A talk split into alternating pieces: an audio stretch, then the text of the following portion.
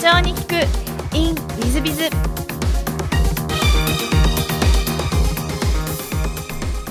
ィズビズの新谷です。先週の続きをお聞きください、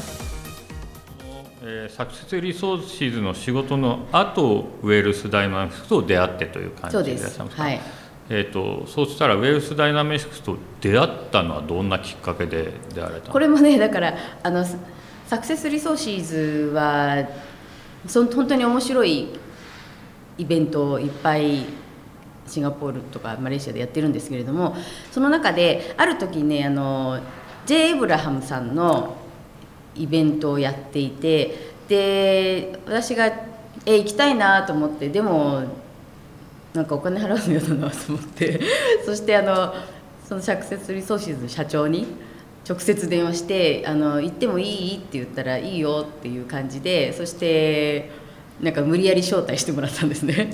そしてそこに行った時にその時のあのジェブラハムのセミナーのスポンサーとしてロジャーの団体が入っていてということでそこのあの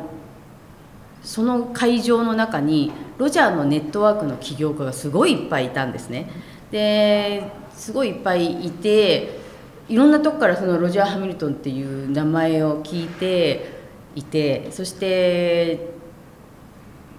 えとか思っていた時にですねでそのその時にお友達になった香港の人がいてその人がこのそのパーティーがあるからそのネットワークのパーティーがあるから来ないということであのお招きいただいて。うんと J. ブラハムのセミナー3日か4日あったと思うんですけどもその3日目かぐらいの夜に行ってでそこでその時ロジャーはいなかったんですけどもそのメンバーたちがいてででそれが初めてきっかけですねでロジャーっていう人はなんだいわいろいろ言われてそこがきっかけでウェルスを知ったんです、なんかいろいろ言われたってそのロジャー・ハミルトン氏と会いたいとかなんか接触したいと思われたってことそうですね。あので本当にそこに行ったパーティーに行った時そこのパーティーに参加している人たちの質が高いのでびっくりしてあの著者の方とかあるいは基本あのソーシャルエントレプレナーというかね社会起業家の方々がいっぱいいてで、まあ、そういうのをを中心に多分ロジャーがネットワークを作っていたんですよね。だからあのすごいすごいネットワークだなと思ってででも日本で聞いたことももちろんなかったのでいろいろその参加そこに参加してた人にいろいろ話を聞いてたら日本まあいろんな国で展開してるんだけども日本にないのって言ったら日本にないっていうのであこれはもう私がやるしかないなっていうことで。そしてあのーで手を挙げてそしてロジャーに、まあ、ロジャーにメールが行くようにしてそして会いにオーストラリアに初めて行ってロジャーに会ったっていう感じですね。なるほど、はいちょっとリサの皆さんあの少しだけもう少しだけ解説しますと,、えーと、J. ブラムは今ランニングエッジさん、えー、セミナーズさんがやってる、うん、まあ、セミナーをこことやってて、まあ、またちょっと変わられたみたいですがつい先までやってらっしゃいまして、まあ、有名な私どものお客さんもよく受けていらっしゃる、え有名なセミナーですね。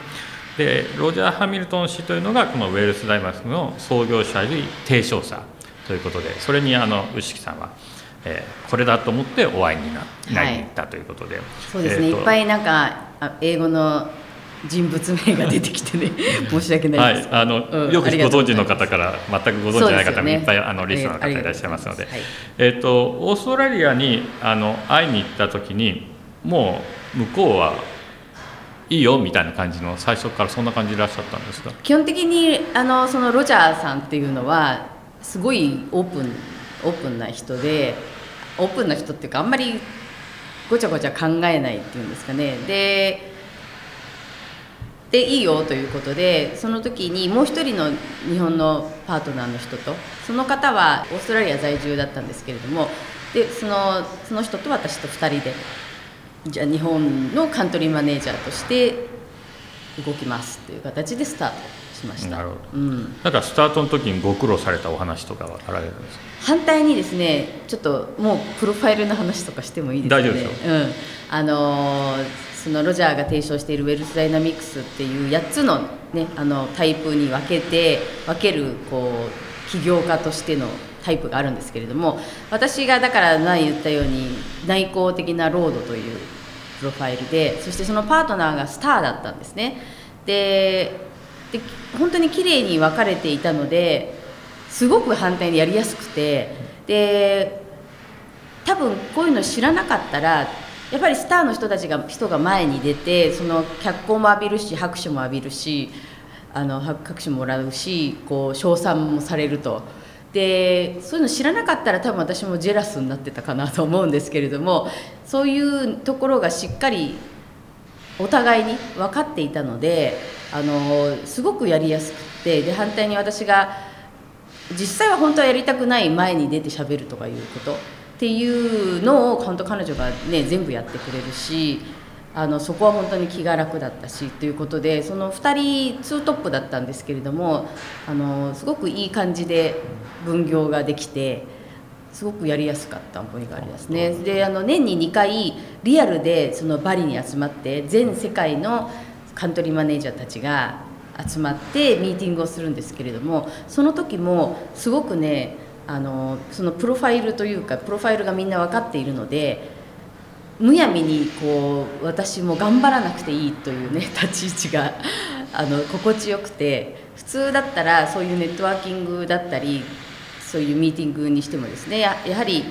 あのもちろん意見があったら喋るんですけれども、まあ、すごい頑張って交流したりだとかっていうのが、ま、常だったんですけれどもそのそれを無理やりしなくていいっていうねところがあのすごい楽で相手もあたまみの日本から来たたまみでロードねっていうのを理解してそれだけでも価値をあのなんていうのかな受け取ってくれるっていう感じでしたね。なるほどそうですか。じゃあ順調にウェルスダイナミクスはどんどん広がってという感じでいらっしゃるんですねそうですね。その時だからあのさっき言ったように私立ち上げが全然得意でも何でもないんですけれどもウェルスダイナミクスっていうコンテンツ自体がやはりすごくいいの良かったのであのそれを気に入ってくれたその立ち上げが得意な人たちがいたんですね。でもうもう著名な方々がその人たちがあの別にお金も払ってなかったんですけれどもあの勝手にいろいろいろんなところで紹介してくれて本当にその人たちのおかげで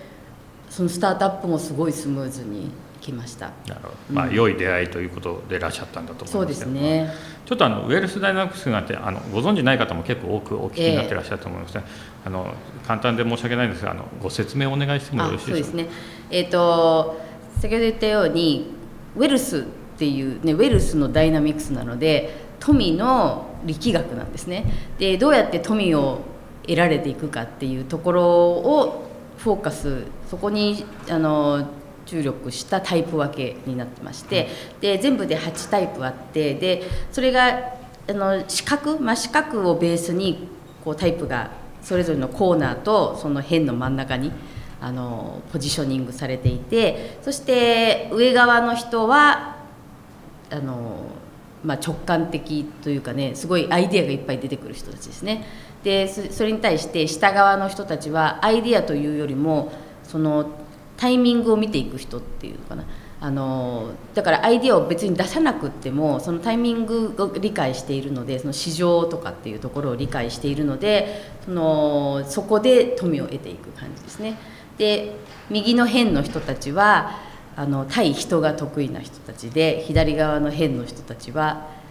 対数字とかシステムとか仕組みとかが得意な人たちっていう感じでそういう感じであのそれぞれの8つのプロファイルが分かれているんです。なるほど、はい。その分かれたあ8つに分かれると仕事の組み合わせとしてはなんかやりやすいとかそういうのがあられるわけですよね。そうですそうです。だからあの先ほどねちょっとお話ししたように私があの内向側で数字とか仕組みとか理論とかっていうところが得意なのに対してもう一人私のパートナーがそうではなくてその直感とかそういうストーリーとか対人に対するアピールだったりとかその高いエネルギーだったりそういうそういうところが得意な人がいてその2人が組むことによって本当彼女がわーって人をこうアトラクトして引き寄せてあのそのビジョンを語ったりする。そしてそれの後を私が処理するみたいなあのでそれをその人たちの仕組み化だったりねってするっていうところですごく相性が良かったんですけども基本あの起業家と言われる人たちはやはりその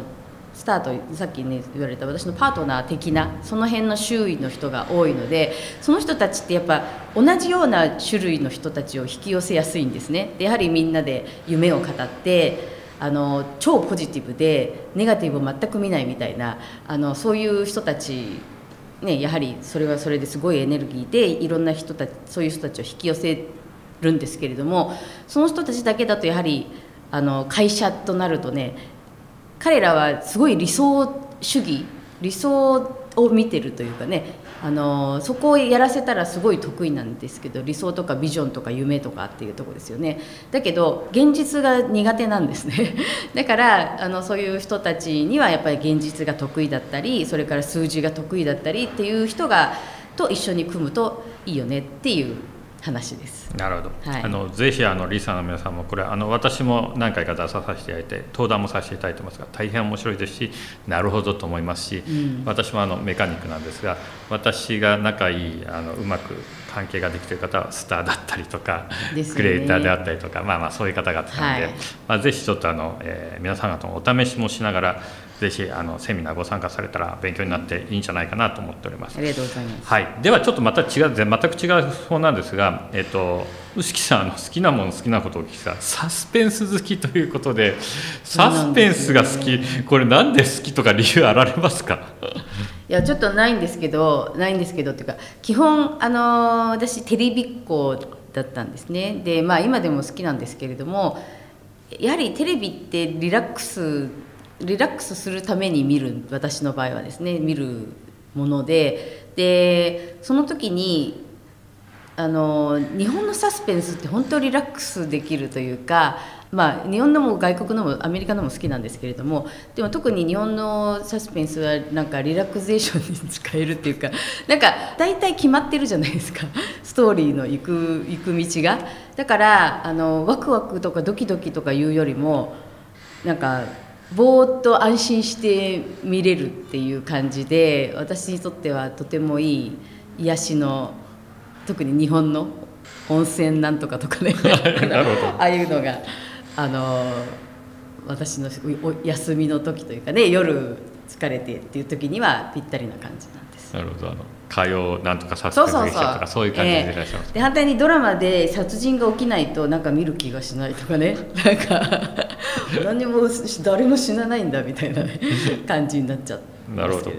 であの対比であの好きなことに仕事って答えていらっしゃって仕事サスペンスって対比が多分今のお話で多分証明されてて相当仕事好きなんでその癒しを求めてらっしゃるのかなそうですね。うん。あのやっぱうちではねもうでよく私は笑うのでテレビ見ながらバラエティーっていうのかな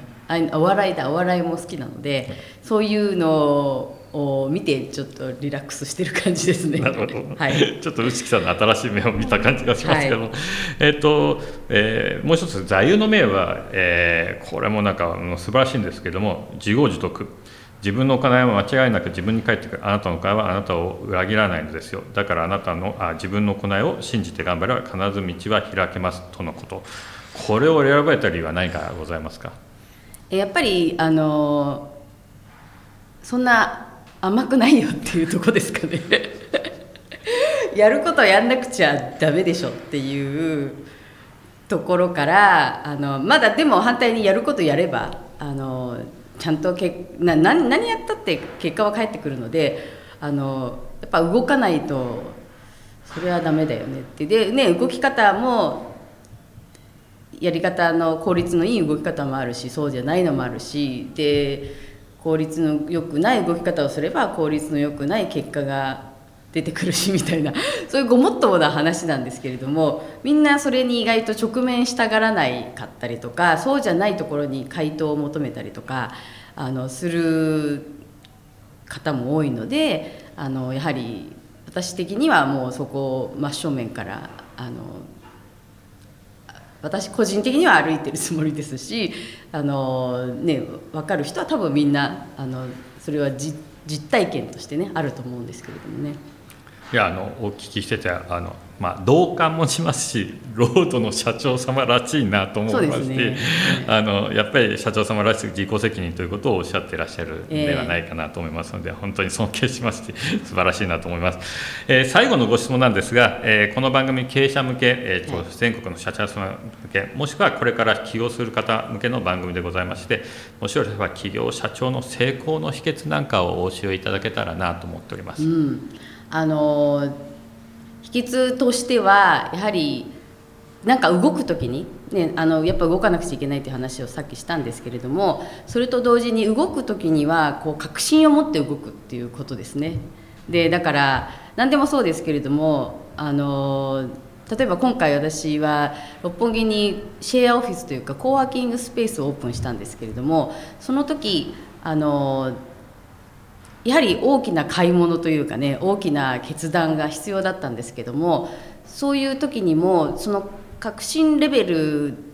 が低かったら多分あの状況ではやってなかったと思うんですね。でですけれどもそこに対するまあ、成功の確信でもいいですしそれからなんか決断する時の確信だったりとかあるいは自分のそれこそ強みの確信自分がここが強いからここはこういうふうにいけるだとかっていうその行動とともにその自分に対する自信っていうんですかねそれの決断に対する自信っていうのがあるかないかですごく結果が変わってくる。ただの行動じゃなくなってくるんですよね。だからそれを裏付けるのが本当にウェルスダイナミックスだったりとかあのあるいはそういうその時にいろいろ教えてくれるアドバイザーとかメンターとか言われている人たちがねあの力を添えてその確信をくれると思うんですけどもそこが後ろにある人の動きだったり言動だったりっていうのはあの圧倒的にないない人に比べたらもうすごい差が出てくると思いますしそれを持ってる社長さんというかあの持って動いてる人っていうのは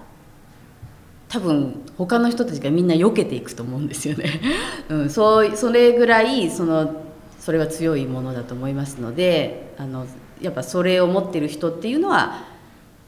だから本当に周りの人が避けていくぐらいちゃんと自分の目的とかね目標に向かって到達することは確実だろうなっていうふうに思います。いやもう大変あの素晴らしいお話ですし深いですし重い話で、はい、えー、私自身もちょっと反省をしながらもうちょっと確信を持ちながら授業をやりたいなというふうに思っております、えー、本日はありがとうございます。リスナーの皆様本日もお忙しい中お聞きいただき誠にありがとうございました。ぜひ皆様のご参考にしていただければと存じます。牛木社長様本日はどうもありがとうございました。ありがとうございました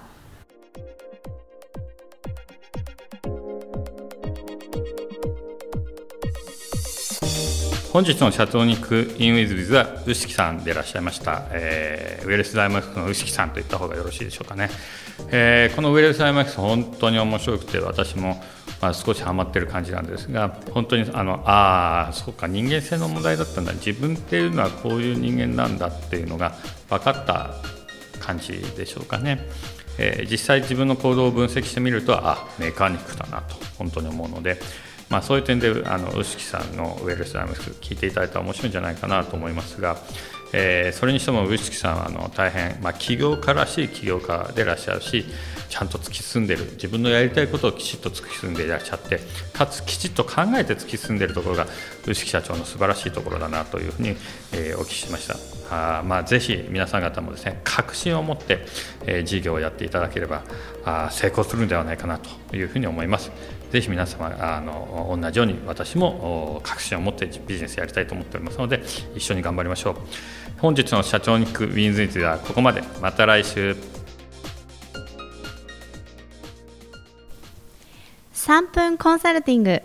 w i z b i z が社長の悩みを解決。本日の3分コンサルティングは A 社様リフォーム業創業20年だそうです。茨城県で20年リフォーム業を営んでいます。新規顧客開拓をホームページから行わせることで SEO を業者に委託しております。しかしその SEO の委託で悩みがございます。委託をして1年以上になりますが、持ちようである1位を取れずに困っております。このまま同じ業者に SEO を委託することに不安を覚えているのですが、切ってしまうと売り上が下がってしまうのではないかと思い躊躇しています。そこでお越ししたいことがあります。SEO 業者を切り替えるとに注意点があれば教えていただけないでしょうか。また SEO は他社に委託より自社で行った方が良いのでしょうか。どうぞよろしくお願いします。ちなみに狙っているキーワードは地域名、リフォームのような狭い範囲の狭いものなので、一応狙うこと可能だと業者から言われております。えーと、おっしゃる通りあり地域名リフォームで1位狙うことは簡単、えー、簡単とは言いませんが取れることだと思いますで1年以上になって取れてないんだったらあのぜひ業者は変えられた方がいいんじゃないかなと思いますで結論から申しますと、社に委託するよりも自社で行った方が、えー、まあ、絶対的にです、それは SEO のノウハウが社内に残ってきますので、えー、担当者を作り、その担当者なり社長なりが、えー、まあ、SEO とかサイトとか詳しくなっていくということが大変重要なんじゃないかと思います。で実際そのできるようにするためにはというふうに考えるとどっか SEO のコンサルタントなりに、えー、自社の担当に指導をしてもらってそしてやっていって実際に1を取ってみるということをやらなきゃいけませんでそういう意味で、えー、SEO の業者なり SEO のコンサルタントなりに、ある程度はお教えをこういった方がいいんじゃないかなと思います。えー、ですのでよって御社はあ A 社様は今から変えるということであると、えー、なかなかパッといかないかもしれませんので、ぜひいろんなセミナー、SEO の対策のセミナーにいろいろと出てみて、気が合いそうなコンサルトなりの業者なりに、え切り替えていってそして、え担当者を徐々に作りながら勉強させながら作りながら、えいいタイミングで、え自社で全部やるように変えていくみたいなことを手順を踏んだらいいんじゃないかなというふうに思ってます。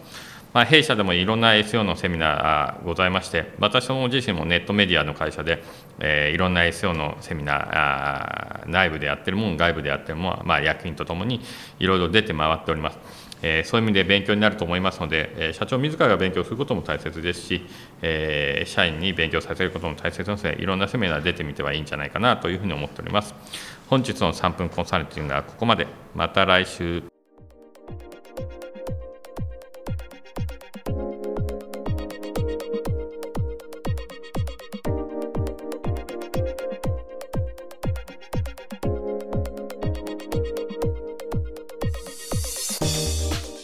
最後までお聞きいただきまして誠にありがとうございました。本日のポッドキャストはここまでになります。また来週お楽しみに。